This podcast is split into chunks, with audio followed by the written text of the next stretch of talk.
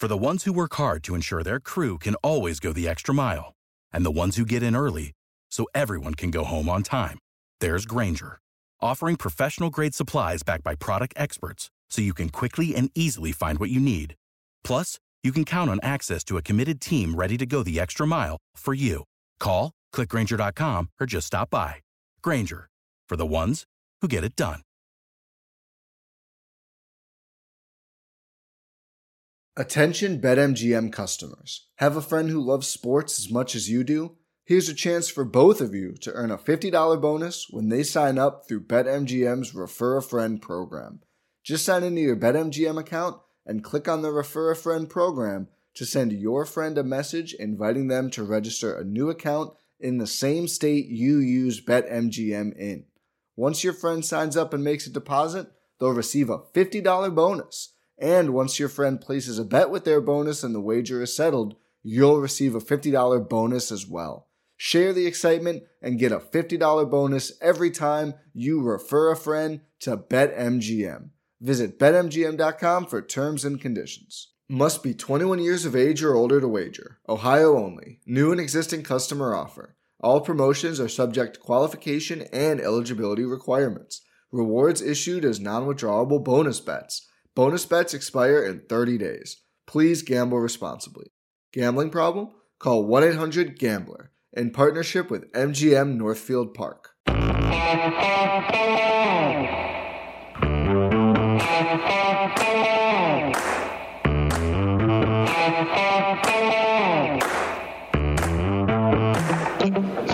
Hi, folks. Welcome to another episode of Film Study. This is Ken McKusick. We're here to talk about the offense from the Rams game in Week 17, the Ravens' fifth straight loss. Here to talk about with me is Gabe Ferguson. Gabe, how you doing, my friend? Hey, Ken. Thanks for having me on once again. Um, I'm doing pretty well. I'm, you know, looking forward to breaking down this game with you. All right, me too. Uh, getting to the end of a, a, a, very difficult season to watch. Another close game. The Ravens lost their, didn't lose, but they played their sixth game, decided by two points or less, which ties the all time record uh, with, among others, the 1997 Ravens. Uh, the 1970 Chargers did it in only 14 games, but they did it with no overtime and had three ties that year. So interesting enough, the shorter season comes with an asterisk there. But but a lot of close games here for the for this Ravens team. We've had that before in past years. Never never like this. Not really. So uh, another tough one to watch. A tough loss to watch with the playoffs again uh, hanging in the balance on this one. Where are you in terms of uh, what happened in the red zone in this game? I mean, it, it was it was tough. It was it was something that has been a struggle, I think, throughout a large part of the season. They have they haven't had the red zone efficiency that's been there in previous years. Um, but this game, it was you know more apparent than ever. Getting inside the five yard line or to the five yard line twice and being unable to score, it's it's tough to swallow, especially when they were you know moving the ball pretty decently between the you know the 20s um, in this game. I mean, it wasn't like it was up and down the field every single drive, but it was it was definitely better yeah, in one case, it was actually between the four and the four. I think it was they, they yeah. were moving the ball effectively. So yeah, they they really did have some success moving the ball up the field. Um, I'm I'm not happy with the way the offense has generally been run as a short passing game. Now, obviously, they felt like there was no alternative against the Rams' pass rush. So you know, sometimes you have reads that go long to short. Sometimes you have them short to long, and you sometimes mix that up. Of course, by play, I felt like just about everything they ran in this game was Andrews to short to long, and they really didn't get very many long opportunities at all. Yeah, it seems like that's definitely been ingrained in Huntley. It's um, look at Andrews, see if you can you can get him on on the you know up the seam or on a short short curl, and if it's not there, then go to your check down, go to the second read op- option, and and it's it's definitely taking away that um, explosive ball that we had earlier in the season. Um, even even I think when Huntley came in, maybe his first game or two, you know, he was slinging the ball a little bit, especially in that Browns game. He, he had a number of deep completions. Right. It's just not been there, I, I think, and it's. Um, I think you're right. You know, it's it's a trust issue with the offense. I think it's also a trust issue with Huntley to kind of not give him too much on his plate and kind of give him and simple down the offense for him to make it easier for him a trust trust issue between Huntley and the offensive line a lot too, and and uh, you know, they haven't really earned that trust. I mean, the, the, the tackle play has been very poor. Uh, Villanueva a little bit better in this game, but uh, Huntley's been running for his life since he took over, and he's been sacked a lot. Uh, he's made some bad decisions with the football, and he hasn't been real careful in the pocket. Uh, I think some of the silliness we've heard in recent years has been kind of bo- recent weeks, I should say. It's been really bothering me about Huntley is, is better than Lamar. I mean, the difference is night and day, folks. I, they, they are they are similar styles of quarterback, and there are ways that you know Huntley gets rid of the ball quicker.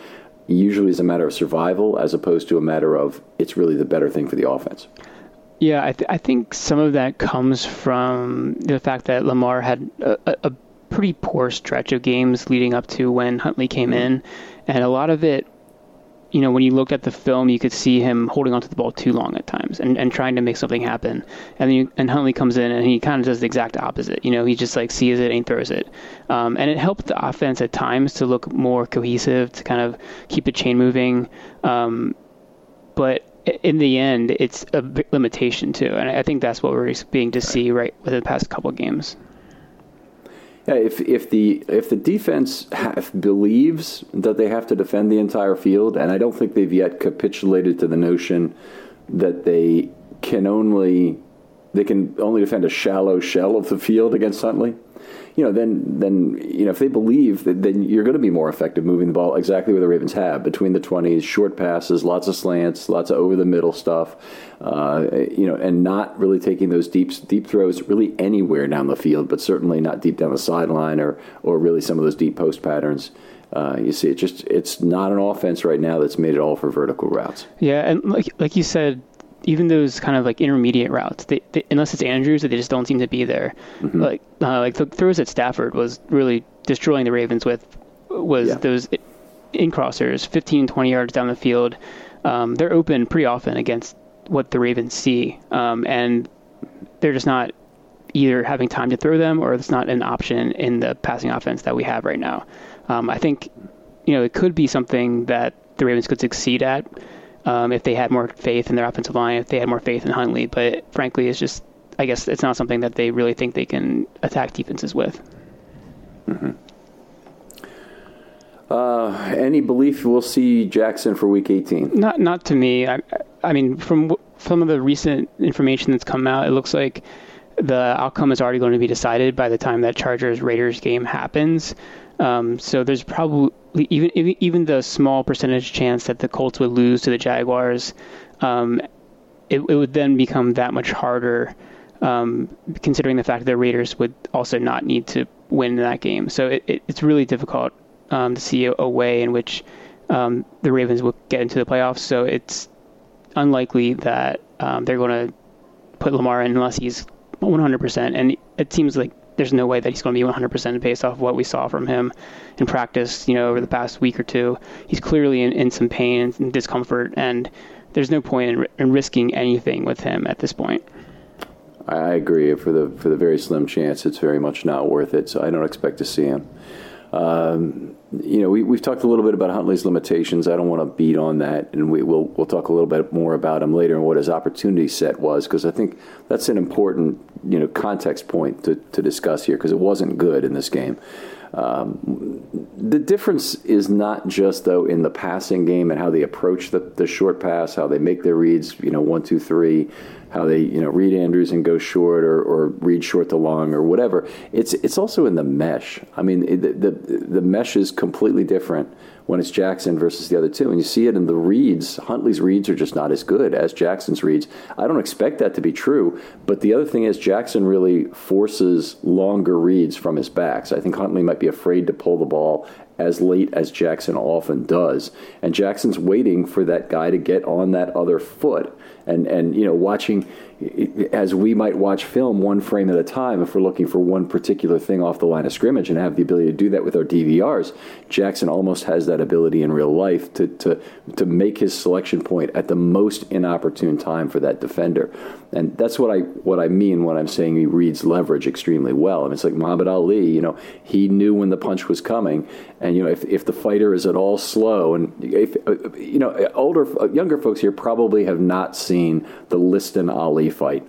Watch that fight is what I'll tell you. It was in 1964. It's when Ali first won the, the heavyweight title, and Ali is just incredibly quick. It's like watching Aaron Donald play a high school offensive lineman in terms of relative, you know, quickness of the players.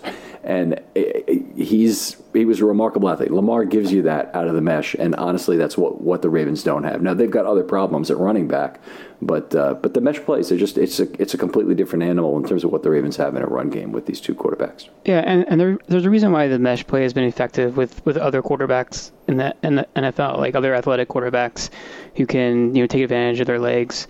Um, it, it, really puts the defense in a bind. It, it, a lot of times it forces them to commit an extra defender um, to take away the, the alley. Um, without that, it, it just removes a threat on on the offense, and it's frankly it's something that the Ravens don't really even use very often. I think you might see it like three to four times a game, the true like read play. Mm-hmm. Um, unfortunately, right. they one of the one of the times they used it was in that was it a second and goal play from the from the two. They had like an RPO where where Huntley was was reading the, the outside linebacker, and um, I, I, have issues with that play design and and that place, um, but he just didn't. He, I mean, he, I think he read it correctly, but it, it's probably the worst possible place to have that play call because it's it's putting so much right. on that one decision, um, and if anything else goes wrong with it, it, it's going to end poorly as it as it did in this game.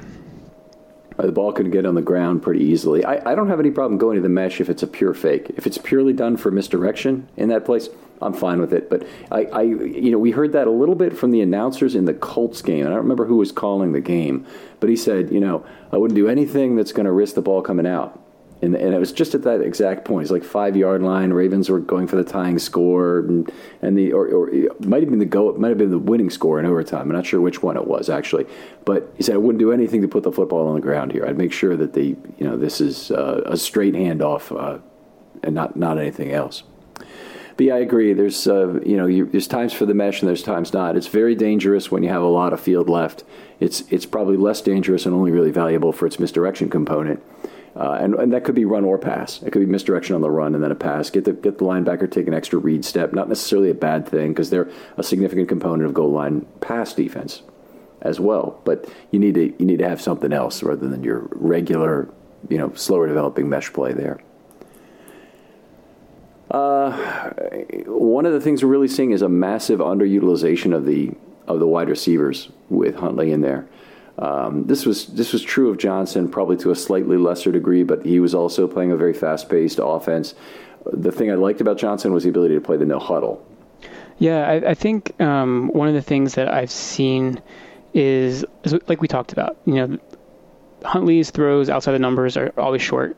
Um, I mean, I think there was one throw that was deep down the sideline to Bateman in this one, um, but we're not really seeing speed used in this offense anymore. I mean, Marquise Brown, we, we see more kind of jet motion from him than true like deep right.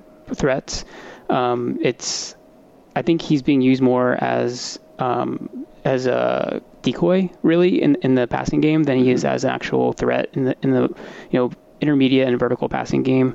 Um, you know, Bateman seems to be the kind of go-to wide receiver now. He's more of that short to intermediate pass catcher. I, we we did see Marquise Brown. I think what was it the Green Bay game where he caught 10 passes for like 40 yards, um, and, and, and that was open all game. And I guess to a certain extent you take that. It, it, at some point, it's an extension of the running game if you're taking the short passes, um, especially if the running game isn't effective.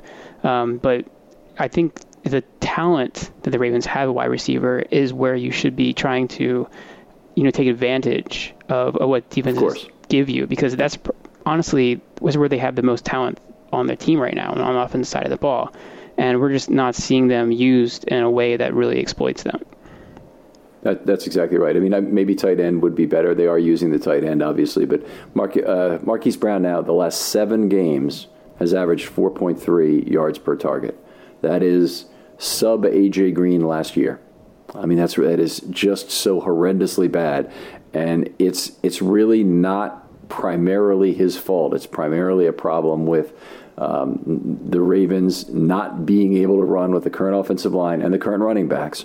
Uh, their current personnel are not allowing them to f- stress defenses into worrying about the run and stretch the field or roll out effectively or do any of the things that Lamar can do when he's there. And obviously, some of those games were with Lamar and and it was it was done. But the last four games have really been other quarterbacks, and uh, and they have four passes from Lamar in the first one of those four, uh, and he's been Brown's been equivalently terrible during that time. I believe it's 4.0 in those four games. So uh, just I, they've got to they've got to make it right for Marquise Brown. If there's ever a, a player who could get upset about his usage right now, it might be Brown. I mean, obviously he's been used very well with Jackson. He's going to probably hang out with Jackson and try and get it done. I hope somebody other than his cousin has a talk with him about the proper comportment with your team when you're really, really dissatisfied with your role.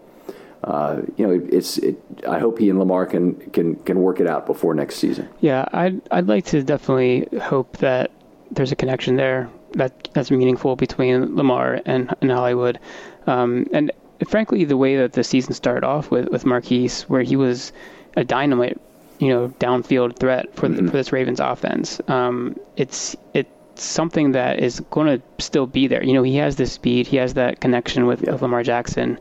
Uh, there's no reason why in in NFL offense you can't utilize that speed. Um, the the offensive line is probably the only concern, but you can still, you know, scheme up, you know, shot plays. You can do max protects. You can you can find him. Mm-hmm um, it just has to be, you know, well orchestrated by by the offensive coordinator. Um, so, you know, we'll see it, and and maybe that's part of the decision making with with the Ravens in, in the offseason, what what they do at offensive coordinator, because you have to look at their personnel and decide are we best using them, and and how does that what does that mean from an offensive identity and an offensive play calling perspective?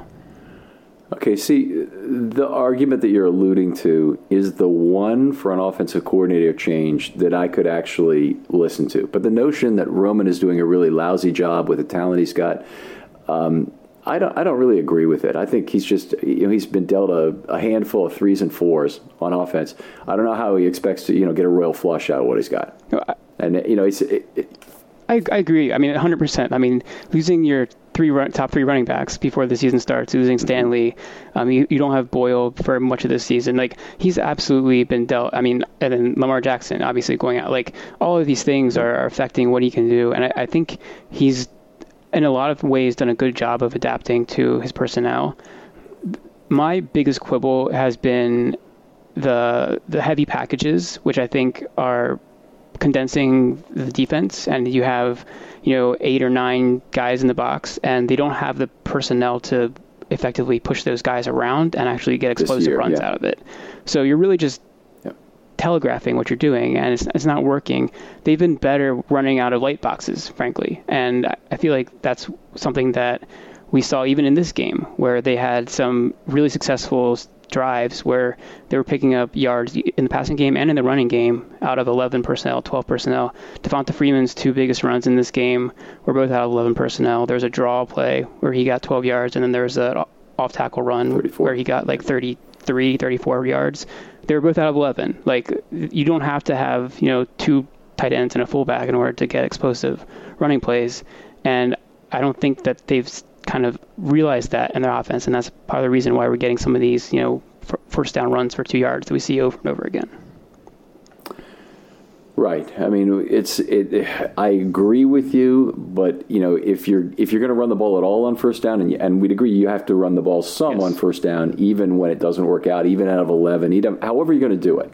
Okay, you got to run the ball some on first down, and this team is just not really built to run the ball straight ahead, off the edge, whatever they want to do. They're they're not good at it. I mean, they have they have a bad running back. They have an offensive line that's not doing the job right now. Uh, you know, they they their tight ends are extremely limited in snap count. Uh, Boyle and Tomlinson. I think in Boyle's case, it's a matter of the injury still probably lingering, and and he's not up to full because I think they would have him in for more snaps if if if he was. Uh, Tomlinson, in his case, he's pretty been a pretty good blocker this year. Um, they've they've cut his usage a little bit now that they have all three of their their big men back, so to speak. Um, and you know they're not playing as much of that whether you call it 22 or 13 depending on where Ricard lines up or you just, just you know call it 13 or you call it call it whatever you will with a three heavy plus the offensive line package um, they're, they're certainly not getting the most out of that package as you alluded to earlier and part of, and part of that is I think uh, Boyle um, not being the player that he was before the injury. Mm-hmm. You know, going back to 2019, he was a viable pass catcher. Um, in, the Ravens offense. You know, he, I mean, he wasn't as explosive as a player as Mark Andrews was, but he's someone who could count on in the passing game. He could pick up, you know, five, six, ten yards, move the chains for you. Um, they don't have that second tight end this year. Tomlinson, I think, caught one ball, maybe, maybe, maybe 2 mm-hmm. He hasn't been targeted at all. Ricard has been out there a lot. He's running routes and not getting targeted. I think he might only get targeted as like a check down option. Um, it's it, it's really I think you know a, a dearth of personnel, um, and and, that, and that's why I, I like I said I would ad- advocate more for wide receivers on the field because I think there's more offensive potential with them out there. Um, right. That's that's just my opinion. Yeah, I, I, would agree. Boyle's only been targeted one time in five games this year, so that, that is at a Tomlinson kind of level of target percentage, uh, if if you're relating it to snaps. Uh, I, I don't know what to say about it other than he, he must still be hurt. And I, at this point, I'm almost hoping that's the excuse for it because if he's really, um, well, I mean, it, it, it doesn't bode well for the future if if this is the level of player he really is right now that we've seen the last few weeks because uh, a lot of things are just are just not going right about the game. Let's uh, let's talk about some other scheme elements. Uh, we talked a little bit about the heavy boxes, and they only played Ricard 28 snaps in his in his first game back. So they had been playing Ricard a lot more, in part because they didn't have Boyle, but they played a pretty light scheme. Only 1.56 of the heavies in this game, tight ends, fullbacks, and offensive line six. No, no sixth offensive lineman in this game at all. Same five guys played every all plays. I believe that might have been the first time this year that's happened. Uh, I know we only had five paragraphs to write in the offensive line article, and so it was a little easier from that perspective. But it's uh, uh, it's one of those things. They had as high as 1.96 per play three week or sorry in week six versus the the LA Chargers and a low of 1.22. So it's not like they're the lightest or the heaviest. They were they were lighter with Ricard out, but they didn't go all the way back to super heavy with Ricard back. Is the only point I'd make. Yeah, so I think maybe there is a little bit of a a shift in in the idea of how to run the offense. You know, considering the personnel limitations and. And I, I think, for better or worse, you know, we've kind of seen how the both how both sides of the coin work. Um, mm-hmm. I would I would like to see Lamar Jackson with more of a kind of like a 11, 12 personnel approach where and, and, it might require getting a different tight end who's you know we thought maybe Josh Oliver would be kind of that that pass catching threat, but he's really not ma- amounted too much uh, this season. I think he's mm-hmm. probably less than five targets as well. Um, and Tomlinson obviously isn't it. So if, if Boyle's not going to be able to get back to the player he used to be, um, maybe you're looking at the draft to try and find someone to supplement that and, and go in a different direction, trying to get more speed on the field. Um, and you you can still block, I think, with Andrews, and you can use your wide receivers to block. Um, I think you can still run effectively, but I don't know if you can be that that heavy personnel running game um, as they're currently constructed. Um, now, a lot can change if you adjust the personnel on the offensive line too, and, and that's a big component yeah. of it and and at running back. Right. I mean, the, the two big the two big things they've made is just they've had crap for tackles the whole year, and I, I, just it's that simple. They've they've been effectively playing with these guys who aren't NFL tackles, and a lot of teams go through this in a typical year where they have a guy for a couple games. For the Ravens, they they've they've had Villanueva who's been terrible on the left side. He won't get a second year despite the Ravens' extreme need. There's there would be no consideration of paying him six million in 2022 and and that's you know incredible, frankly, given their amount of need that they're they're going to certainly wave goodbye to him. Mekari they've signed, I think, as a you know versatile piece, but I don't think they envision Mekari as their starting right tackle. I think it'd be a big mistake if they did next year. Uh, he had a good stretch of games early on. He's been weaker lately uh, against some better pass rushers. It's interesting. Von Miller really talked him up after the game, saying, you know, I think that was a case of Von Miller trying to say, I beat a really good right tackle when he didn't really. He took advantage of a right tackle who had some, you know, physical shortcomings that he was able to exploit pretty pretty uh, significantly. Yeah, I, I, think that's definitely true. But I also think in the Broncos game, Mekari did get the better of him in, in a few instances. Although it was yeah. it was a different type of um, pass rush approach that the Broncos were doing as opposed to what the Rams were doing as well. Um, they were doing a lot of kind of like the the mush rush kind of situation where they were they were, were trying yeah. to you know bait Jackson into to you know trying to scramble outside the pocket. Um, the Rams were not doing that Huntley. They wanted to you know get pressure in his face because I don't think he's as good at handling the pressure as Lamar is. Yeah, it was a crowded line of scrimmage in that Denver game. Mekari did not score all that well in that game. It, it was a C minus in the middle of a run where he had A, D, C minus, A, B, A. So I mean, he, it, it was one of his worst games in that good early stretch against Denver. So Miller has a high standard for himself, probably. And I think, you know, like most athletes, you compliment the other guy no matter what because it's always the correct interview course of action and hopefully you don't look self-serving in the process. Although I think in this in this case it came out a little bit like that with uh, with Miller's comments. It was a little bit over the top in terms of, of what he was saying. Yeah, you know, I mean, anytime you can kind of blow some smoke um, up, you know what, it can't hurt. yeah, right. Um, the Ravens play 2.49 wide receivers per play. So you, you, mentioned a migration to 11 personnel is something you'd like to see. There are certain things they're doing. They're not playing a running back every play in recent weeks. So they, I think, 11 plays in a previous week, four this week, um, where they didn't play any running back, and that's unusual for a game that's contested all the way through.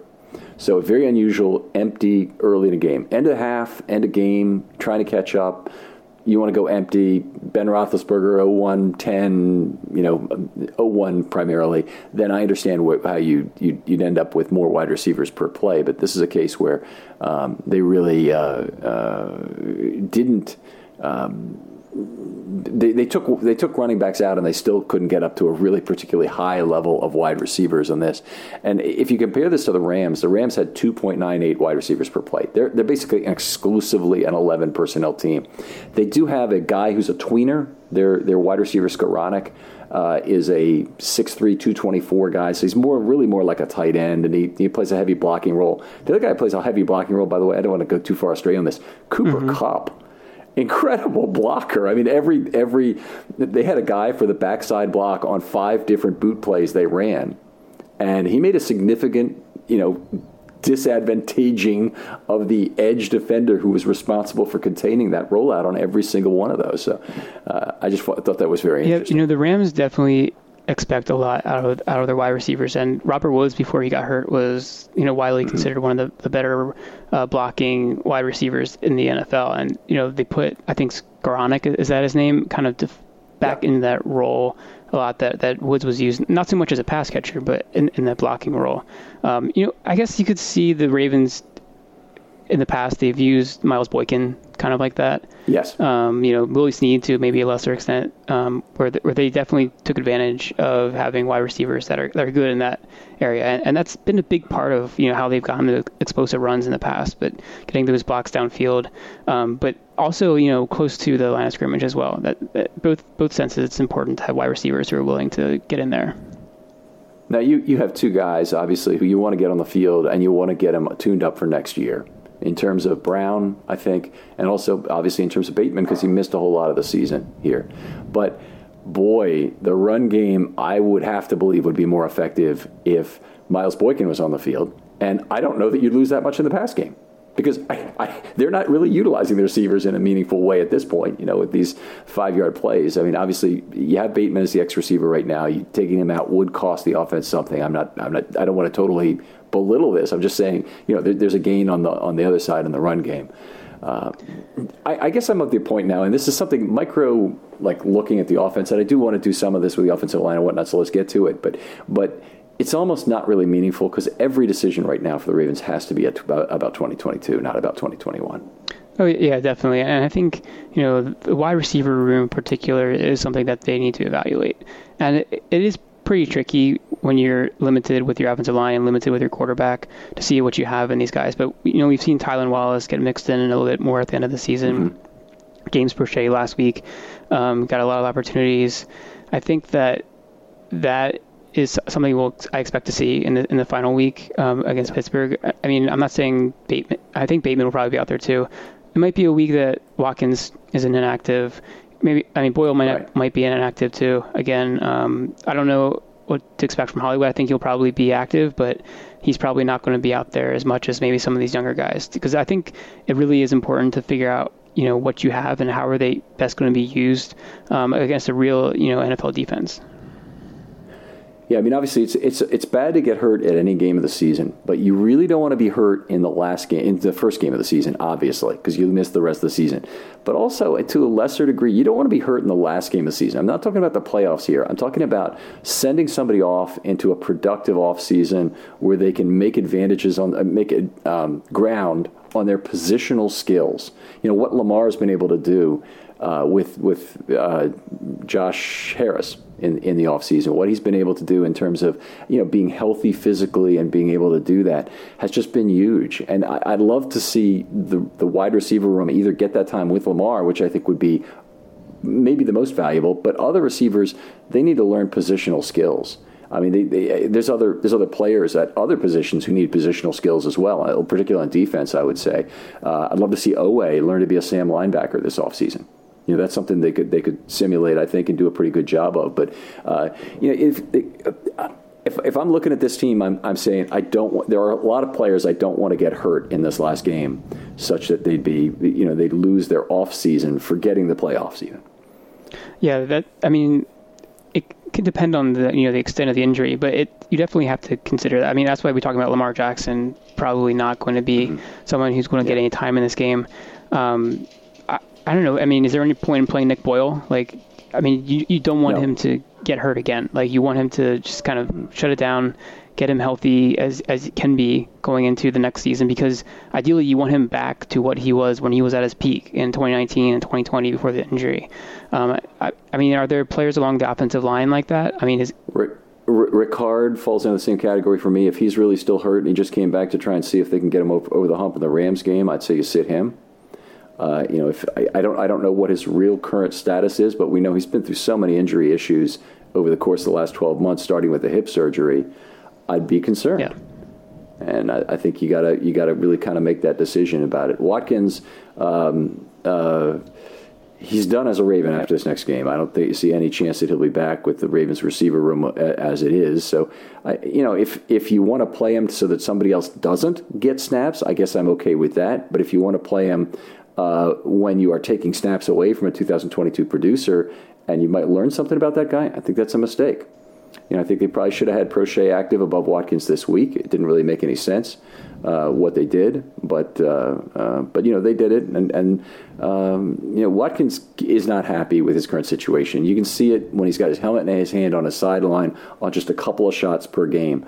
But uh, he won't be back to the Ravens, and and honestly, if he's not part of the future plan, then he, there, there's no reason to make him activation unless that serves some other need for your team to avoid somebody else getting out there. Yeah, I mean, this past game, you know, there, there's a lot of consternation about Proche being inactive after having a, a nice game in the previous mm-hmm. week. Um, and I think some of that was positional. Um, you know, Proche is pretty much entirely a slot receiver. Um, and you know Watkins is more of an outside receiver, and you know, maybe they wanted him there, especially with Boykin also not being inactive. They want someone who can block a little bit. Um, for, for, instance, on that nice uh, run from Freeman, Watkins had a key block on the outside that, that kind of sprung that. Um, so you know he did have some value, even if he wasn't catching passes in this game. He wasn't out there very much. I think 14 snaps in total. Um, right. But I, I, agree with you for this next game. There's no there's no point in having him out there at all. And, and Proche, you know, he's someone who at the very least can be a chain mover. He's someone who can find those like openings in the in the zone, um, and he can make use of that offensive philosophy that they seem to be using with Huntley of, you know, quick passes, you know, quick. find find yeah. the find the hole in the zone. A, a lot of, there's a lot of zone coverage against the Ravens. They're not playing much tight man coverage. They don't need to. Um, so that, that that's something I think he can excel at, and you know at least see him in that role and see if it's something that you can you know provide a, a larger opportunity to moving forward in 2022. Right. I mean, they, they could do some things to the Steelers that I think would be very similar to what the Steelers have done to them, which is put four yeah. receivers on the field on some plays. And Proche gives you the ability to do that. But I think if you don't have Proche and Duvernay both active, then it's then it's difficult to get that done. You know, they've got they've got other outside guys. They've got Brown. They've got um, obviously Bateman, who's going to be on the field most of the time. But but they really want to get those four uh, going. Let's let's keep going here. I want to just uh, mention this nine and four set and chip blockers at 0.35 per play, very low. Uh, I, I, I, just want to say any, any additional set or chip blocker they might have against the Los Angeles Rams might help you plug one more hole in the dike, but that dike's still coming down pretty quickly. so, uh, you know, it's it's not a, uh, a, a great thing. I think the Ravens have kind of adapted to that reality after trying to like plug all the holes in the dike in games like that Miami game where it, it obviously didn't work with with a lot of extra assigned blockers. Yeah, in this game, you know, Aaron Donald's really the problem with the Rams. I mean, mm-hmm. they have decent edge rushers and, and Floyd and Miller, but it's mostly Donald. A'Shawn Robinson. Yeah, I mean, I think they're they're just outstanding across. I, I Von Miller. I mean, I they're. I, every single Ravens offensive lineman was outmatched in this game. Even when they had a four man pass rush, they got pressure yeah. every time. They got Ravens had five out of thirty seven ample time and space opportunities, fourteen percent in this game. It's the lowest I've seen. I, I can't remember a lower number ever. I know that uh, Jackson had 15% ATS in the first game of last year, and they still uh, won it anyway. And he, he had 150 plus rating, even even doing that. But uh, but this was unbelievable. And Huntley Huntley was uh, he had a terrible situation in addition to not not playing particularly well himself. Yeah, it, it's it's tough, and and I mean you you highlighted it, and we'll talk more about the offensive line I think um, in, in shortly here, but it's there's only so much you can do to help out with that, and if you're chipping, then you're probably not having you know Mark Andrews downfield in a route. Um, at least he's going to be delayed in a route, and and if you if you're That's keeping right. in, you know Ricard, I think I mean I think Ricard is if he's going to be on the field on a passing play, he's best utilized as a blocker. Like that, that's that's where his his most of his value is going to come from. So at least he can be in that role. Um, and then and then the running backs, you know, they can they can always help out a little bit too. Um, one, you know, one thing I thought that was interesting and something that I feel is I mean, I guess it's just the offensive design and what the offensive coordinator likes to do. But I feel like the Ravens, when they have a running back who's going to be open for a check down, he's always releasing to the flat. I'm watching the Rams. They release him in the middle through like one of the gaps, yeah. and then he's available over the middle. And I feel like there's more option to pick up yards after they catch in that. They, the Ravens rarely do that for their running backs, and it's, it's something that's interesting. Yeah, I, I definitely would like to see variation of where the check down is because then then it forces your inside linebacker to not cheat and look into the backfield. I, obviously, it, it delays his read on the play to do so, read the quarterback anyway.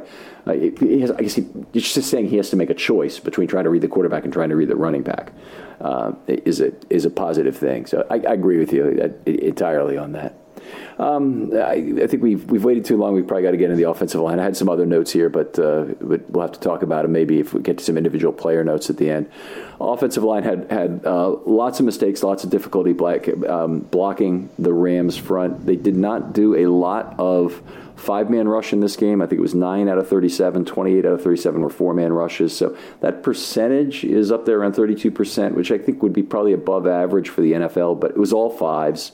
They didn't have any sixes, they didn't have any threes. So they rushed four 28 times and five nine times. I don't have a, a, a statistical split for that, but the point I'm making is that the offensive line assignments were not jeopardized by the number of pass rushers or some sort of zone blitzing scheme or this or that. There wasn't a lot of complication to what the Rams did. Yeah, you know they did a few of twists and and such up yeah. front, um, and and that was problematic at times. I think especially with the the young guys that the Ravens had with with Colon coming in unexpectedly. Yeah. Um, you know Cleveland's in his what second third start now. Um, inexperience and against you know mm-hmm. the best player in the NFL or argue, arguably the best defensive player in the NFL is is probably not going to to do well, especially against some of those design you know um, movements up front where where they're, they're, trying to confuse the offensive line. All right, third straight start for uh, for uh, Cleveland. I had to look that up, but uh, yeah. Let's talk through the individual performances. Villanueva, um, he had a terrible game last week, his second worst of the year, and that's really saying something. Be rebounded for a good game here, primarily against Leonard Floyd, the second highest grade overall for the year, uh, a B. He had seven missed blocks. Those were all losses at the line of scrimmage, so he probably played in a little bit of luck of other pressure getting there first. So he missed some blocks, and other pressure was assigned before he ended up getting a negative number on the play. Or uh, Huntley might have run him out of one pressure uh, during this game. But anyway, uh, you know, a pretty good game for Villanueva, um, and and certainly the fact that Huntley got rid of the ball quickly helps all the offensive linemen. So if they're giving ground, it's a ball out quick in, in my group, but I'll still give out a one to everybody for the block as long as they haven't obviously lost their block yet. Yet sometimes you see ground being given, and you know how Villanueva generally pass blocks by mirroring and giving ground, and you know if he'd held the ball a little longer, that probably would have been a would have been a uh, uh, a pressure there. Yeah, there, there's one play in particular that comes to mind like that. You, you might have given him a pressure on it, but it was it was down in the red zone when uh, I think it was the second down play in the, in the first red zone trip where Boyle caught the ball um, for like a two yard conversion, and and Villanueva was pushed back into Huntley's lap. I think within like a second and a half, and yeah, it was it was real quick, and I was and that was that might have been his worst you know rep of the of the day, or it was up there um, at least in pass protection, but if if it was the play, the second and seven play that was one before the end of the drive, Ye- is that the one you mean? Because that's a PM two, and I'm thinking that might have been to Yes, yes, that was, that's Share, what... shared pressure with Mekari on that play. Yeah. So Mekari got beaten on the other side just as badly. Yeah, that, which bailed him out of half his pressure. That packet that pocket collapsed really quickly on that play. Yeah. I'm I'm big, by the way, Gabe, on the cone mm-hmm. not being invaded. If, if the quarterback is worried about his feet, he, pass blocking has not done its job. You know, so if he he has to be able to step into that throw, not be like back footing it, not be back pedaling as he throws. That's even worse. Um, but but if he does anything where he doesn't transfer his weight forward normally, you know, you, you don't have a normal pass, and the pass blocking has generally failed. So that's that's big in my system, and, and I also have a little bit higher expectation than PFF and other services in terms of the amount of time being three versus two and a half seconds. So it, it works out probably to to I have maybe even a little bit of a um, draconian expectation of what the offensive line needs to do. And I, I, may need to adjust that in future years, but I kind of like having a different system than others. So even if people think, oh, you, you, know, you're being too hard on the offensive lineman right now, at least it's different. It's giving you some additional piece of information that you can't get from PFF or, or other services that do this kind of pass blocking. Well, if you want to know what it should look like, you know, you just go back to the 2019 season and and the yeah. Ravens offensive line performance in that season, and then you see what exactly what a quarterback wants um, very very good protection that year, and it's just been it's been downhill since then. It would be nice to get back to that kind of protection.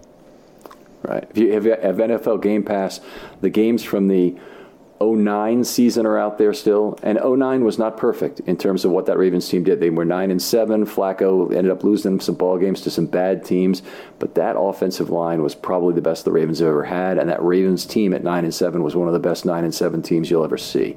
So I, I, I think that if you look at that game, they really finally you know got their ugly, ugly duckling off in the playoffs when they destroyed the Patriots in New England with that 52 run game, uh, where they only threw 10 passes and won 33 14 uh, that game, if, if you that season, if you want to go back and see a great offensive line playing together with Grubbs, Birk, and Yanda in the middle, and Gaither on one side, who was really good at that point, and Oher on the other side, who was the best he ever was at right tackle at the beginning of his ski slope of a career, uh, you, you, see a really great offensive line play together. I, I, a lot of my expectations about offensive line play evolved from that era and so, unfortunately, there's been a lot of missed expectations yeah. since in terms of the players who've come along.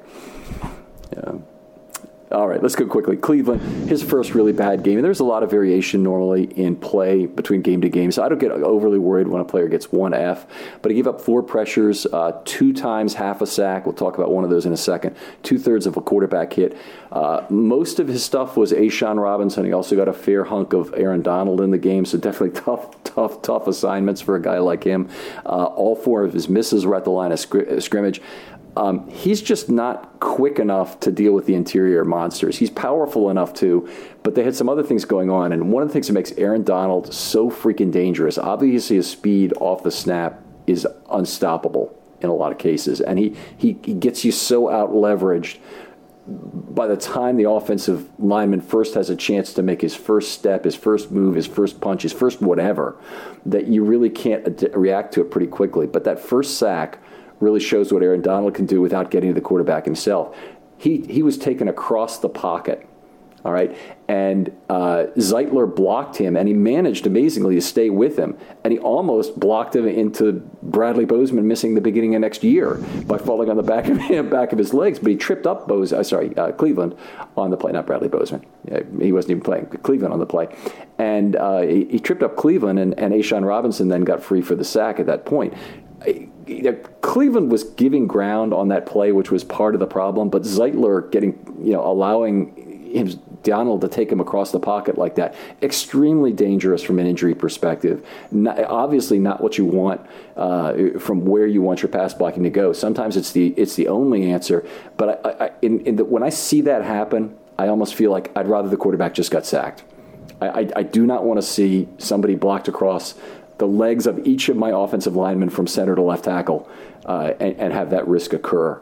Uh, on that play. Yeah, that's a really easy way to get you know your, your knee blown out or have a severe ankle sprain. Yeah. It's it's definitely um, that's not where you're expecting bodies to be, and especially when you're moving horizontally, um, it it can get ugly. So fortunate to avoid any kind of injury in that instance for sure. Yeah. But Aaron Donald, that quickness, boy, that drives the entire line. I mean, in a, in a lot of ways, you look at Aaron Donald, and it, it, the, we had Aaron Donald the lesser in 2014 with Pernell McPhee. Incredible, thunderous first step, beats double teams, gets in the middle. Two guys are at a disadvantage when you try and double instead of one. That's the that's the only difference you create. Then you create all these great opportunities for everybody moving around him, for blitzes, for everything. But um, the Rams don't even fully utilize what Aaron Donald gives them in terms of an opportunity to work off his rear end, whether it would you know be blitzing with T.J. Reader, which they did I think one time the whole game, and he got home for a sack. Uh, you know, it's it's uh, they, they don't even they don't even take advantage of him the way, but uh, but it's it's he's a very impressive player. And and Cleveland uh, versus Donald, there was that one play. I think it was the third down play in, in the first red zone trip as well. The one where, you know, Duvernay was was wide open, um, and and Huntley got immediate pressure in his face from Donald, who I don't. I think Cleveland right. was one on one with him, and I don't yeah. if he even got a hand on him. It was just, it was Donald was past him before Cleveland could even react, and and Huntley, if he had you know just a half second more um, without having pressure in his face, probably has an easy touchdown, but it forced him to kind of adjust and throw an awkward ball. Um, if he had, you know, Lamar Jackson might have made that a touchdown, but you know I don't think Huntley has that off-platform throw necessarily in, in his bag of tricks. Um, so you know in that one play, it wasn't a sack. I guess it, it would have been considered a pressure, um, but it, yeah. it, definitely that's one that could be a game-changing play, and, and, and ended up being one. Yeah, it, it, was a pressure as I scored it. By the way, interesting game for Cleveland because he was killed in the first half. Every single one of his negative events was in the first half. He played a clean second half. He only had two missed blocks and all other blocks made the entire second half. I take that as a positive. I mean, they, they, the Rams had to go in halftime saying we can beat this guy one on one any way we want. We could just, we should twist through A and B on the left side. We can do whatever we want to that guy. And yet, in the second half, they did not get it done. So I, I, I didn't I didn't take too much time looking at how the Ravens adjusted to close up the A and B gap on that side because Colon, for example, he had a lot of problems mm-hmm. in the second half. Uh, so, so it wasn't it wasn't like you know everything worked out for him, but it was a lot of Colon and Zeitler, um, uh, you know, having problems together in that second half. So uh, yeah, I was going to say I wonder if they changed their like, slide protections a little bit um, to help out Cleveland, um, and, and, if that made it more difficult for the Colon and, and, and, Zeitler while taking a little bit more pressure off Cleveland. So um, yeah. that could definitely have been the instance there. You might have noticed that they ran a couple counter plays in this game where uh, they're pulling left guard and left tackle to the right, okay, on these counters. And what they asked to do, at least two times, and it might have been three, they asked Mekari to make, uh, sorry, not Mekari, um, uh, Colon, to make a nearly impossible hmm. reach block on Aaron Donald. And, and every time it's like off the snap, Donald is by him. I mean, you know, it's, it's like what chance yeah. do you have? Now, fortunately, the play was going right on each of those, but the play had to go right because there was no left anymore once, you, once you try that, that kind of a reach block to, to to do that. I mean, literally, reach blocks are difficult anyway, and I, I, I, don't really grade them much differently, but I do note them. And if, if, if you know somebody's being severely disadvantaged, I at least have that.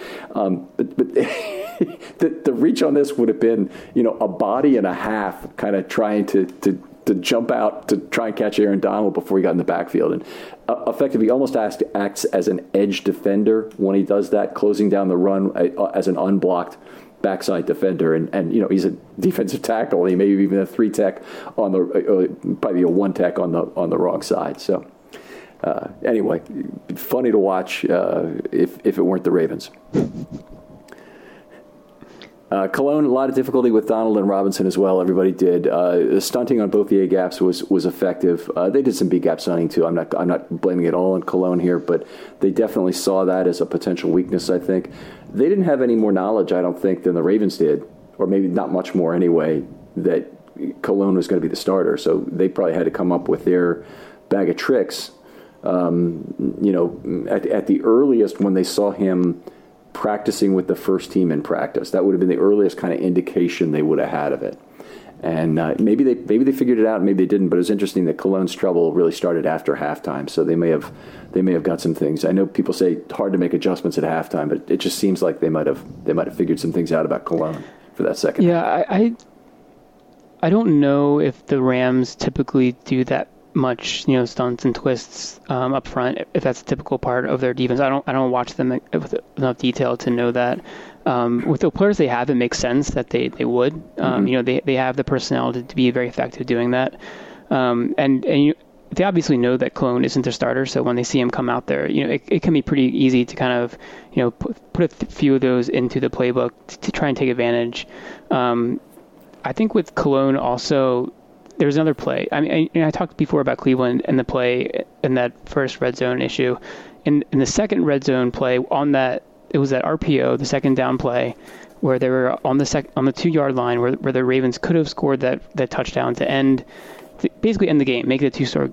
Right. And it was Colon who just got who, who whiffed on his block uh, right at the line of scrimmage. Gaines, yeah, Gaines yeah. beat him right off. Um, and and that's it's it's kind of these like little failures to execute that really did the Ravens in when because when you have the personnel that they have and you have you know you're, you're, like working on a razor's edge and you have to have everything done perfectly well in order to win with this type of roster and you and you lose on a play like that that that's that's why you lose games. Like that's the difference. Right. is not getting that block when you need to and in a critical position in the game. You you you mentioned a lot of cool stuff here but uh, I want to react to the last thing because Greg Gaines um, two years ago, when they first played, Mekari played his first start replacing Skura. And uh, so in the 2019 game, and, and in that 2019 game, Mekari was guilty of holding twice on Greg Gaines. Greg Gaines was also a rookie mm. that year, I believe, and he's about the only shorter armed player among all defensive linemen in the NFL. And he's got like these legendarily short arms, um, and he got he drew two holding calls. But I believe he's become better at that uh, by actually instigating those holds by kind of tugging down on the player opposite and then letting mm. him hmm. finish the job. So he's a, he's like a natural flopper. Well, anyway, in, in, in this game, Colon held him once.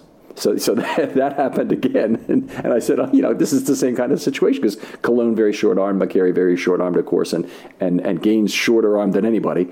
And, and then the, and then also he just whiffs on, on a block. And I'm like, that's, that's exactly you know how somebody like that gets in your head. He's he's been a good player, by the way. Gaines has, but uh, it, it's uh, it's one of these things where you know he he represents the worst player, probably from a pass rush perspective, that the Rams can put out there among six or seven alternatives they have to put on the defensive line. If you can't stop him, who can you stop? Yeah, you know that's a that's a tricky question. It's it's really I don't know. It, it's it's tough when when you're the backup to a backup, um, well, I guess not necessarily backup to a backup in this place, but you know, Colon had no practice time this this week, right? Like mm-hmm. he didn't know that he was going to be playing until what an hour and a half probably before the game started. Um, I mean, you should you know what the what your your responsibilities are, but you, you're probably not in that mindset. And and maybe NFL player, you say you, you have to always be available. You have to always be ready. But it, you're going against literally the, the toughest competition you'll probably ever face yeah. in your life. And and maybe you have your face up with the guy who's like the weakest guy on the other side, and you think maybe I can get away with not being at my my best in this one, and, and then you and you miss your block. And it's just I don't know. It it's a it's a tough thing. It's it's a every single snap is a, is a slog against a team like this, um, and it's mm-hmm. the Ravens have just been in these situations all season where they have guys trying to fill in, where they are in position that they're not cut out to be in, and and you like to see Colon out there maybe in like an extra lineman kind of situation, or if he's been practicing and filling in for a couple of weeks and he has some experience going with him. But I, I, did, I didn't expect much out of him in this one, and, and I don't think we got much. Yeah, that's. I, I think that's accurate. But but uh, let me just say one thing about Colon's situation. It's not as bad as it could have been, and and the reason it's not as bad as it could have been is because the Rams rush four very consistently. So it's not like they showed anything different. When when the other team's rushing four, by the way, tack, each tackle gets a gets a single gets a single straight up block. They're both islanded. Okay, now you can change that. You can slide protection one way. You can make a tackle and guard, but uh, that's that's not something you would typically do. It's something you do by design to roll out the quarterback or whatever. But it, it, typically, it's three to make two on the inside. That center can go to either block, and he's rarely disadvantaged in that circumstance. So his set of circumstances weren't anything to pity him for. You know, sure, he had to double in Aaron Donald with, with Zeitler a lot, or he had to double him with Cleveland some. And Aaron Donald is a very dangerous player, but but you know. It, aside from the, the stunt handoffs, his own set of responsibilities is actually easier than it would be normally in, in a game where the other team might rush five more often or, or might show a lot of uh, might have a lot of off ball blitzes that they bring.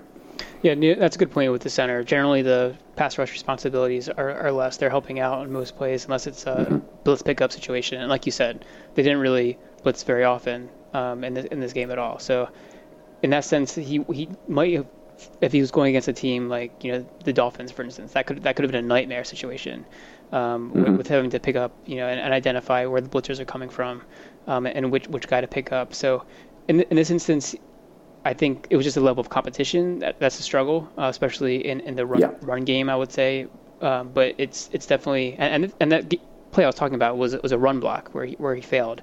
Um, he was heads up over the the nose tackle was heads up over him. So um, that's you know it, it's I don't I don't know is he is he someone that the the Ravens are going to keep around? You know, I, I don't know. It's a, it's a question about him.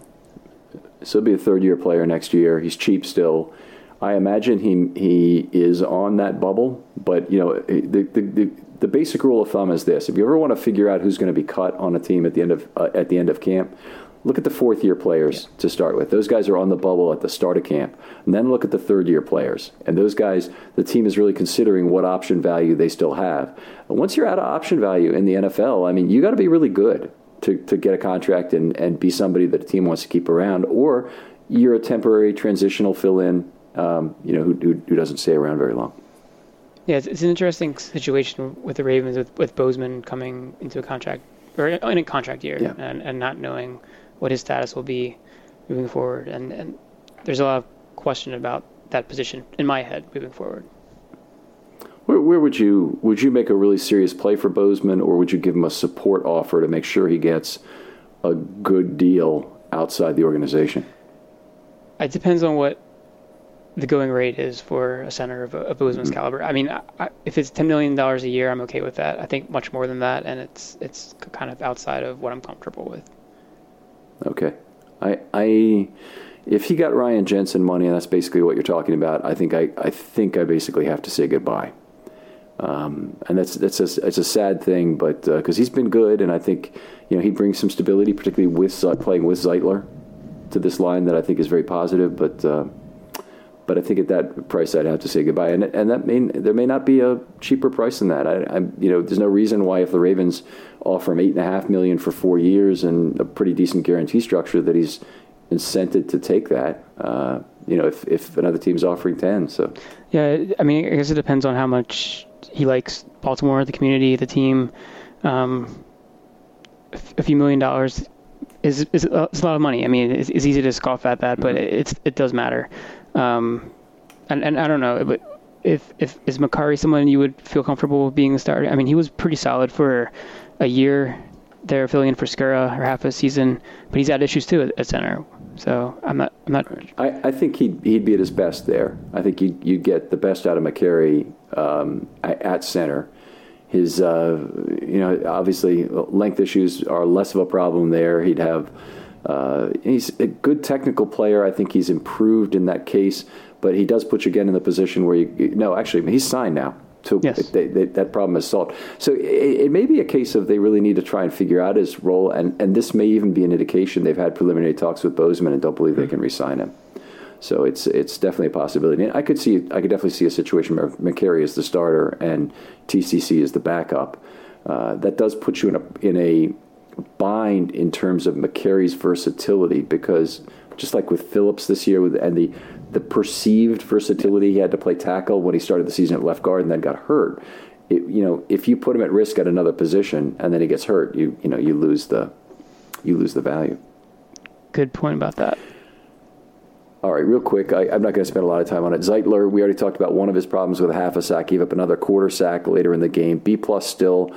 Uh, he got a big adjustment for facing Donald the most during this game, um, but uh, his game was was far from perfect. Uh, it was a nice step back from last week's game. There, Mekari. I'll just talk very briefly. Uh, very difficult game from Von Miller. Kind of talked him up in little ways. He gave up four pressures, one and a half sacks, um, mostly to Miller as his assignment. Um, they're all in the offensive line article if you want to take a look at that and you want to go back and look at the film and whatnot. Uh, D after adjustment for him, so he, he wasn't in the F range, but uh, but it wasn't a good game for him. Uh, I guess let's let's take some time talk about other skill position players. Uh, you're the guest, please. Who would you like to talk about? You know, I'll start with Devonta Freeman. Um, you, he has been someone who I thought looked completely out of place when he was on the on the football field at the beginning of the season. I feel like he's progressively improved. He looked like he he still obviously isn't the type of running back the Ravens want, but you know he, he ripped off a 30 yard run and, and he used there was some some speed in the open field that he showed. He's consistently making players miss. It's not someone someone who's taking advantage of that at all times because he just doesn't have the juice, but I appreciate what he's doing for the Ravens. Um, he's a step up from Murray. He's a step up from Ty'Son Williams, and I think he's given some sort of you know stability at the position in, in, in a position where they were looking for answers the entire season. Right. I, I, would agree. I mean, I think I thought he's he played reasonably well in this game. Um, he's been more of a hole finder than I thought he might be. So he's, he's been a little bit more like Mark Ingram in the ability to run up the middle, run off the edge, you know, right off the edge, not not really stretch the stretch the ball effectively like we've seen Ty'Son Williams do some. Uh, I, I, you know, I think he's brought something. He brought a little something for a receiver for a short stretch, and now he's just not getting anything in, in terms of yardage on receptions. Let me the, the guy I want to retort with because it's it's the natural here is Ty'Son Williams, active for last game DNP active for this game, six snaps on special teams. I assume those are all on, on kickoff coverage because the Ravens happened to kick off six times in this game. Uh, I don't think he plays on any other group. He might play on the punt unit, but uh, but I don't think he does.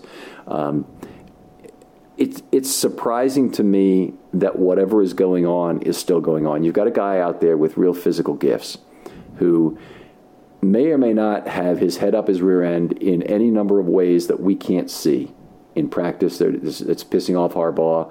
Uh, it could be his work ethic. It could be his study habits. It could be, you know, the way he holds the football is funny and fumble, and, and he's fumbled in practice maybe that we haven't seen. It could be a lot of things, but at this point, I, I don't know what they have to lose by trying him as opposed to Latavius Murray. Obviously, the game doesn't matter. Uh, why is this not the week that we see something from him? Oh, you mean week 18? Next yeah, yeah I, I mean, th- he definitely should be featured. I think because you you held on to him all season for a reason, right? I mean, if you're not going to play him, um, you you obviously think there's some potential there. That's why you have him on the roster, right? Um, so I think that you may as well use him in, in this week. Um, put him out there, let him carry the ball 15, 20 times, and see what you get from him. Obviously, he has the most explosive traits of, of any running back on the on the team. Um, yep. Whether or not he can find the right hole, you know, that's a different question. Whether or not he can pass protect is a different question. Um, those things are important, and they're important for winning. But when you're in a, a, game, it doesn't matter if you if you win. Then I think you have to see what you get out of him. Over under is carries for this week. Under five. Uh, you're, you're okay. Okay. You, you don't get to. You don't. You, you, get to set the over under. five. I don't, that's, that, no, no, under five. No. okay, so five. You let me bet either way at eleven to make ten on on five carries. So if I want to bet hundred dollars or one hundred ten to make hundred on on uh, him getting over under five carries, you'd let me yeah. do that, or would you really say it's three and a half? Just I, I don't want to bully you too much here. I just want I just want to make sure you're you're you're setting your line. No, I, I, I, don't think he's actually going to get much play, that's, and that's why I say yeah.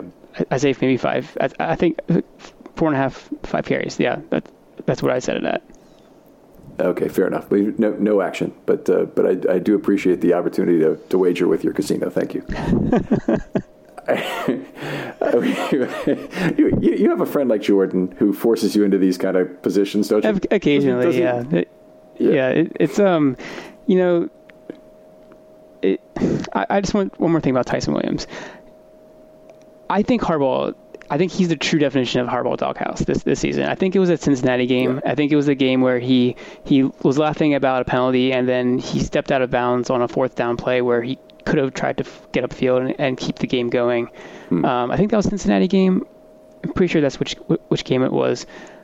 I think that left a bad taste in, in coach's mouth, um, and I think that's the reason why he has been hard on him, and there hasn't really been any opportunity for him on, on the field since then.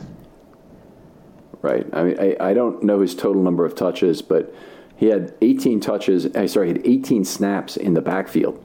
18 snaps as a running back with zero touches in yep. one game.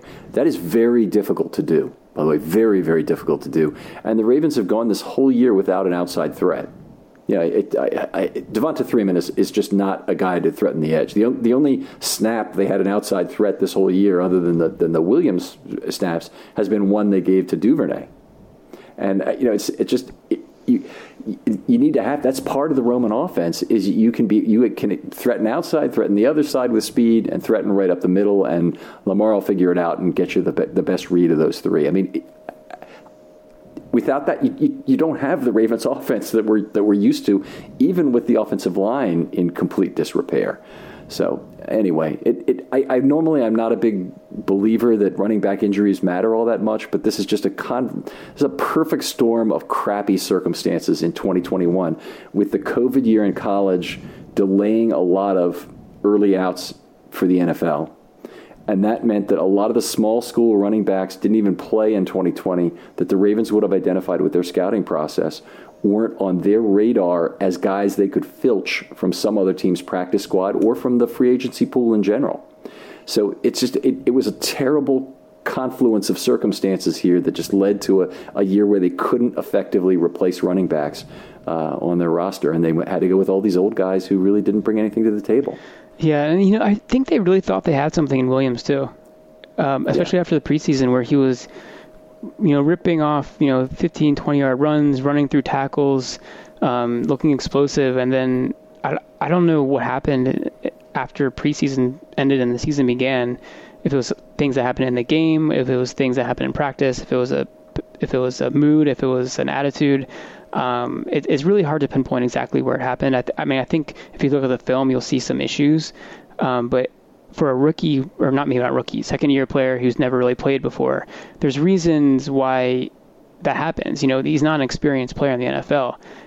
You have to give him chances to make mistakes in order to to get better, and they never allowed that in this season. I don't, I don't think. And and it's interesting because they don't they didn't have better options, but they still didn't allow him on the field in, a consistent way. So it, it, was just a really interesting and strange dynamic with with him. Um, it, I don't really have any explanation for it. Right.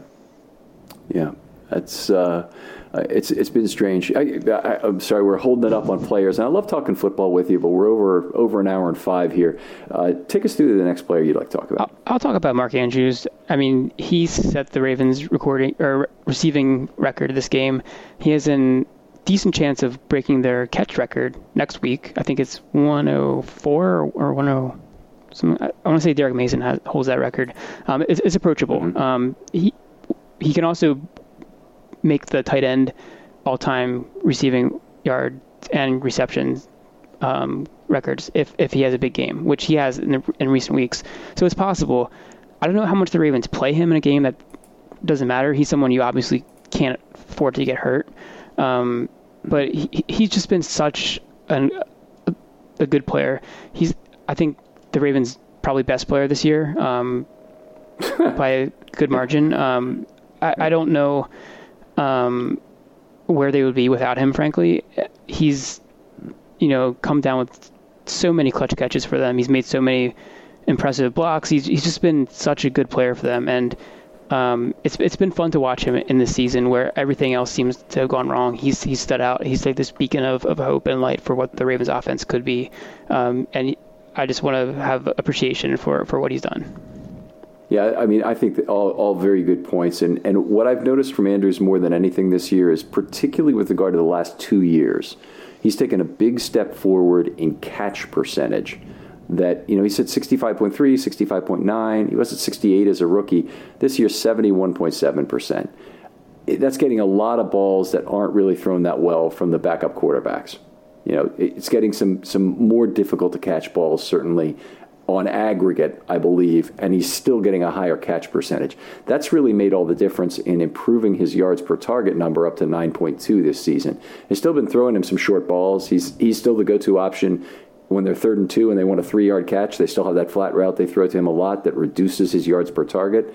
But uh, but he's done a great job of being the guy these last four weeks who is catching everything thrown to him, and most of those balls are pretty large. And he's the only guy getting any kind of decent yards per target during that period. Yeah, and, and he's done so much after the catch too. He's fought through t- through um, tackles yeah. to get extra yardage, sometimes to pick up a tough, you know, first down. Like he's just been he's been everything that you would want a player to kind of ascend to. And I hope that this isn't his pinnacle. I hope that he can continue to kind of reach these heights in, in coming years. He's not an older player. I think he's 25 or 26. Like he's he's not someone who's like getting up there in, in years. He has a lot of, of good years in front of him. You know, locking him up to this four-year contract extension seems like you know arguably the best move that Eric DeCosta's done as a GM so far. Yeah, I mean it's it's so so far so good. Obviously, the the Humphrey and the Stanley deals both had injuries that occurred shortly after, but uh, he'll be 27 on September 6th. So uh, uh, he'll be 27 to start next year, but 26 120 days right now. All right. Um, who do I want to talk about? I want to bring up. We talked about Brown. We talked about Proche. Um, Bateman's underutilization, I think we've hit on. I think we've really hit on everybody I need to talk on. So, you, you, one more option if there's anybody else you want to talk about before we move on to the mailbag for a quick question. I just wanted to say real quick about Patrick Ricard. I don't know if he's going to be on the team next year. Um, mm-hmm. They're they're giving him paying him a decent amount of money. He's been on the field a lot this year. He's been asked to do a ton of different things, playing tight end, basically blocking in line, blocking as a fullback, halfback, H back, whatever you want to call it. Um, he has a lot of value in, in short yardage plays, but I think he was been asked to do more than what he, he's comfortable with. In, in this game, you know, he might not have been completely healthy, um, but I, I just I'm not sure if, if the Ravens can afford to bring him back on the kind of contract that he's currently on, um, given you know the amount of cap room that they have. Um, it's not going to be a huge amount, and the fact that you can get a fullback to do, I think, a decent job on a pretty low price tag. And we've seen that in the past with being able to find someone like Ricard as an undrafted player. I think you can do that in, in today's NFL where people don't frankly use their fullback very much. Right. And and that's it's one of the reasons why Ricard's market is limited is just because hey, teams have their fullback often already. Uh, the, the, Ravens, they may not have to really pay him a lot of money. He's a free agent right now. It, it could be a one-year deal. It could be a two-year deal that he comes back on. I wouldn't anticipate that they're gonna they're gonna tie up, you know, a long contract with Patrick Ricard. I mean, I, I, I if I had to guess, I'd say he probably signs a two-year deal with the Ravens uh, coming here, something like six to seven million uh, for for the next two years. You'd be happy. I think that? that's more than I'd want to pay for a fullback, but Okay. I mean, they, they've they've paid him about that amount over the past three seasons, I think. Um, and that's correct. He's been, yeah. I think he's been solid. I just don't think you need to pay that position that much, um, especially when you have a lot of money tied up in tight end already. Um, I, I, think you can afford to to find someone um, who can come in on a cheaper deal, and you have three or four years of someone at like a rookie contract. Yeah, unfortunately, I think if they if they went under that, I think there's another team that says, you know what, if it's if it's six million for two years is what we'll pay, we'll make it nine million for three, and, and we'll commit to this fullback instead of the guy we have that we're not really all that happy with. He maybe he knows our system, whoever that may be, um, but he but he doesn't. He's not Patrick Ricard in terms of what he can bring to our offense. So, I, Kyle Juszczyk got got peeled away just like that, and the, and the 49ers have never looked back. Ovie Mughelli got taken out of the Ravens system, and obviously you know had an All Pro year and uh, sorry a Pro Bowl year in Atlanta. Uh, so I think they've, they've, they've been you know, the, the, Ravens have been kind of a fullback factory for the rest of the league. Ben Mason was a Ravens draft pick. and Maybe they can sign Ben oh, Mason oh, back. Still you never know. Yeah, that, you know, that's not out of the range of possibility. If he's if he was really good, I think they do it. I just don't I don't I don't think there's anything that I think he's he's in the pool of candidates. I don't think he's the best candidate. And the fact that he's already played a year in the league now, because I believe he was active for some games, means that he, he he's behind other guys who are just coming that's out of true. school right now. All right. I got one question in the mailbag I really wanted to get to this, and I think this is a very thought provoking question. So you're kind of the perfect guy to have on for this game. Um, it's from Gooba the Man. Uh, I, I, it's at Gooba something. I, am sorry, I can't see the rest of it right here, but says, Hey, Ken, I have a question I really wanted to get your thoughts on. In past podcasts, you've talked about Lamar's ability to read an opponent's leverage, and you've compared him to the likes of Barry, Barry Sanders and Gale Sayers in those team, in terms. My question is whether you think that ability extends to his position as quarterback, and more specifically, his skills as a passer. What do you think? So I, I, think what he's saying is, you know, should he be able to read the leverage of opposing defensive backs or perhaps his own receivers in order to use that in the passing game, similar to what he does so automatically, it seems like at this point during the run game? I think it's a completely different skill set.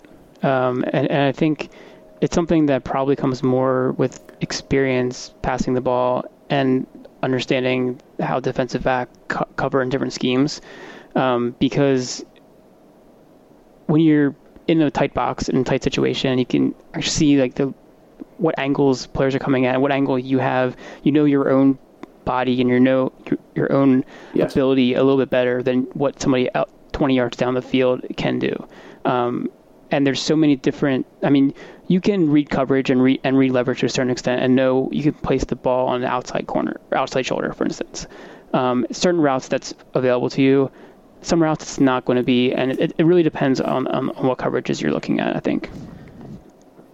Yeah, I agree. I think I think I associate reading leverage uh, from defensive backs and receivers more with some older quarterbacks in the league. Manning, as his skills even really declined, was able to maintain a high level of quarterback play. And I think this is probably true of Brady as well, although I haven't watched him as much, uh, you know, playing since he's been playing with Tampa Bay. That he's been able to maintain his skills by reading leverage well, despite the fact that he doesn't have the same kind of velocity he used to have, and he doesn't do a lot of things as a quarterback the same way, and he's completely immobile. Um, he can still use that leverage reading. I think that Lamar has a lot of forced leverage reading, which is is kind of it's like learning to juggle almost in terms of his own ability that he has to be very much in, i think you really said this um, in touch with what his own body can do to, to, to doing that by the way this is an interesting experiment for people who are my age I'm, I'm 58 now and i used to be able to juggle and not drop a ball for a minute and a half two minutes you know, and, and, and, it's nothing special. A lot of people can juggle and do this. I'm 58. I just tried again. It's been probably 10 years since I've done it. I can't juggle anymore. And, and I literally, I tried, I've tried about 10 times, 15 times to try and get one going and, and see if I could keep it going. It's like I, I no longer have that skill. And, and I, I, you know, I wonder if that kind of erosion of really understanding your, your you know, your own abilities at things is, is uh, I mean, we all know we're losing things to age. It's not, it shouldn't surprise anybody. And this is not an important thing. I'm not upset about it, but, but it's still, it's, it's surprising to me that, that I've lost like something I would consider so basic in terms of a, a relative hand-eye coordination skill. Yeah, no, I mean that's just. I mean, I'm, I'm not going to say this in a, in a bad way, but your brain does cognitively decline over the years. It, the sure. synapses they start firing as well as they used to, um, and something that's you know requires so much like hand-eye coordination, like juggling, especially if it's not practiced. I think that, you, that can be that can be lost for sure. All right. Uh, it, always a pleasure to have you on the show, Gabe. So great talking football and everything else about neuroscience with you and whatnot. appreciate it. You're the perfect guy to have on for that question. So uh, uh, tell folks where they can find your work. Yeah, so um, you can follow me on Twitter. Um, I'm at Gabe Fergie. Um, I tweet along through most games unless I'm in a really bad mood. Um, tweet after games after looking at the film, um, looking at statistics, looking at personnel usage. Um, those are things that I really like to talk about. Um, and then you can also listen to the podcast that I have with uh, my friend Jordan um, on Film Study Baltimore, um, where we talk about the game. We break down, you know, some of the important plays, some of the things I was just talking about, like personnel choices. Um, uh, play calls, situational play calling, all these things that kind of influence the outcome. And we really t- like to deep dive into into how things are set up in terms of sequencing of plays and, and, scheme and what we've seen in previous weeks, and you know, kind of expanding on that kind of thing. So um, the podcast should be out, uh, I think, tomorrow, um, and then.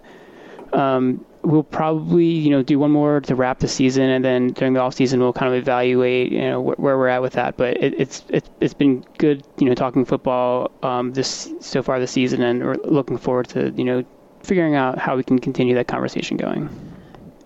All right. Always a pleasure to, to, to, have you on, of course. Other folks, I'm looking for two different things this offseason. The first is if you want to get a 25 years pod done, by all means, toss me a DM. We'll still get you done, uh, even though we're pretty much filled with content to the end of the season. Uh, we, we'd be happy to do a few extra shows of that type. These have been popular. People have wanted to do them. People have wanted to listen to them. That's a good thing. Uh, contact me with a, a, short DM in Twitter, uh, narrow topic that we can go deep in it for 25 minutes. The other thing is, if you're an analyst out there and you'd like to do a show with me during the off season on one topic or even a series of shows, I'm happy to set that up with you. Uh, particularly if it's a if it's a set of closely related topics, and I, I, won't be able to do everybody's idea, particularly if there's a lot of overlap. But I want to do as many as possible and have as much of an open mic as I can about this. So hit me up with your ideas, guys. I, would love to hear them, and I'd love to have you on the show and talk football with you. Uh, Gabe, thanks again for coming on. Ken, thanks for having me. It's always a pleasure to come on your podcast. And we'll talk to you next time on Film Study.